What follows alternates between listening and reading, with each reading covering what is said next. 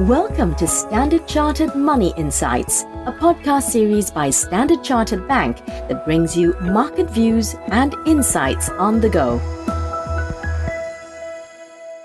Hello, listener, and thank you for joining us today. So, Netflix grab, grabbed the headlines this week with its earnings release and dramatic slump thereafter. Today, we will take a deeper look at how the earnings season in the US is panning out, with a particular emphasis on the financial sector. Then we'll look at key geopolitical developments and uh, um, things like the French election. And we'll wrap up with a view on the Chinese Chinese policy easing that we're seeing coming through.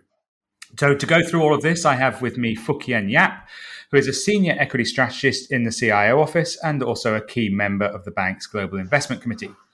Hi, Fook Hien, and, and thanks for joining me today. Maybe just to start by putting a framework around this. So, we've been talking about five near term catalysts for the market outlook. So, they are US earnings, US Treasury yields, the Ukraine situation, French elections, and obviously the outlook for China lockdowns and policy. So, let's go through these. So, let's start with the first two market factors. Um, so, obviously, we're in the US earnings season. So, how is that panning out? And, and what's the outlook for bond yields and why is it important? Yeah, thanks very much, Steve. Uh, happy to be here. So, uh, as you said, earnings, uh, it's underway now in the US, uh, but it's still early days.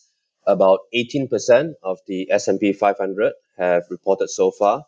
Uh, but we're seeing a broad-based earnings beat uh, with positive earnings surprise of 9.7% so far. So that's a promising start with US earnings. And secondly, with US Treasury yields, uh, we may need to see a peak in US yields and the US dollar uh, before we get a sustained recovery in equities and other risk assets. Now, the 10 year yield is failed to break above 3% after a sharp run up since March. And this is helping the US dollar index uh, take a pause. Uh, we see a stretch positioning by investors uh, to be short US treasuries. So, this is raising the chance of a near term pullback in the yield. And that would be good for risk assets. On the other hand, uh, Fed policymakers remain hawkish, uh, with James Bullard this week suggesting a 75 basis points hike in May. Uh, we believe that any further rise in the yield on the hawkish talk uh, is likely to be met with very strong resistance around 3.26%. Okay, so I, I guess both know, uh, uh, uh, in the crosshairs of both of these factors is the financial sector, right? So they're obviously more advanced when it comes to the earnings season, and interest rates are, and bond yields are important to them. So, how are things going from a from a financial sector perspective in the earnings uh, releases? Yeah, so overall, uh, 18% of companies in S&P 500 have uh, reported so far, but the financials, as you say, they are the most advanced in reporting where 42% of companies in the sector have already reported. And financials have delivered uh, almost a 12% positive earnings surprise so far. That is the third best amongst all sectors. And uh, earnings in the financial sector are expected to fall by nearly 20% uh, for Q1. Uh, but there's a reason for that. It's because in 2021, we saw banks enjoy an income from the provision releases with a post COVID recovery. Now, this income from provision release is not repeated in 2022. So that in itself would explain the earnings drop. Uh, instead, what we're seeing now is that banks are raising provisions, and this is driven by Russia related risk and also higher tail risk with credit quality uh, as interest rates rise. Uh, as a positive offset, banks would earn higher interest income from rising interest rates. Uh, share buybacks in the financial uh, financial sector they may slow down until uh, there's more clarity on the rates trajectory and the risk. Now, if you look at the uh, price action on a relative basis, uh, financials performance peaked in February this year, and then they were underperforming in March. And as the Q1 earnings uh, season gets underway, the sector has been gradually outperforming in April. And we do have a preferred view of the financial sector uh, we expect the continued economic expansion in the US and the higher interest rates to support US financials to outperform over the next 6 to 12 months. And although the short-term technical indicators uh, they look lackluster, we believe that investors with a 6 to 12 months horizon may want to average in to the financial sector. Okay, so um, let's move on to geopolitical developments. So, obviously, the, the Ukraine Russia situation is ongoing. We have the French presidential election over the, the coming weekend. Um, how are you looking at these? Yeah, so Ukraine remains a drag on risk sentiment. Russia has opened a new front in eastern Ukraine this week, and they tested an intercontinental uh, ballistic missile. So these moves would uh, worsen the sentiment, and Europe may levy more sanctions on Russia. But on the positive side, there is a chance of Russia announcing a ceasefire uh, once it achieves its immediate objective of taking control over parts of eastern Ukraine. And any ceasefire is a potential trigger for a strong rally in risk assets. And then with the French elections uh, that's taking place this weekend on Sunday, uh, the polls suggest that the incumbent uh, Emmanuel Macron is leading against the far right challenger Le Pen. But this lead is narrow. And if Macron wins, uh, the euro could see a relief rally. But if the win margin is small, the euro's rally could be brief.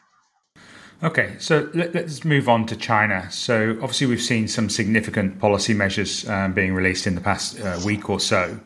Um, I, I, guess the Chinese asset market uh, performance around that has been relatively lackluster and disappointing. So, maybe you can give a, a sense of the, the, policy measures that have been undertaken and, and whether you're still bullish on US, oh, sorry, on China equity markets. Yes, in, in China, uh, Beijing has started to ease some COVID restrictions uh, and a bunch of policy easing measures were announced. Uh, but investors were expecting easing on a bigger scale uh, than what has been delivered so far. So that explains the uh, negative reaction. Uh, we saw on the 15th of April, the PBOC announced a 25 basis points cut in the required reserve ratio or your triple R. But this was less than a 50 basis points cut uh, that was expected by market investors. And then on 18th April, the PBOC and SAFE they jointly unveiled 23 measures to strengthen financial support to industries that have been impacted by the recent COVID outbreaks. And then on 20th April, uh, markets were waiting for a 5 basis points cut to the loan prime rate, but this did not materialize. So markets have been underwhelmed uh, by policymakers so far, and the market reaction has been negative, uh, with the Hang Seng falling and China bonds also falling, and the CNH has weakened slightly. Uh, going forward, we will watch for an easing of the lockdowns related to COVID. About 45 cities remain under lockdown. Uh, this is dampening domestic sentiment. But we believe the COVID lockdowns will end. Uh, it's only a matter of time given the experience in other countries. And the restart of uh, Shanghai factory production is a positive sign.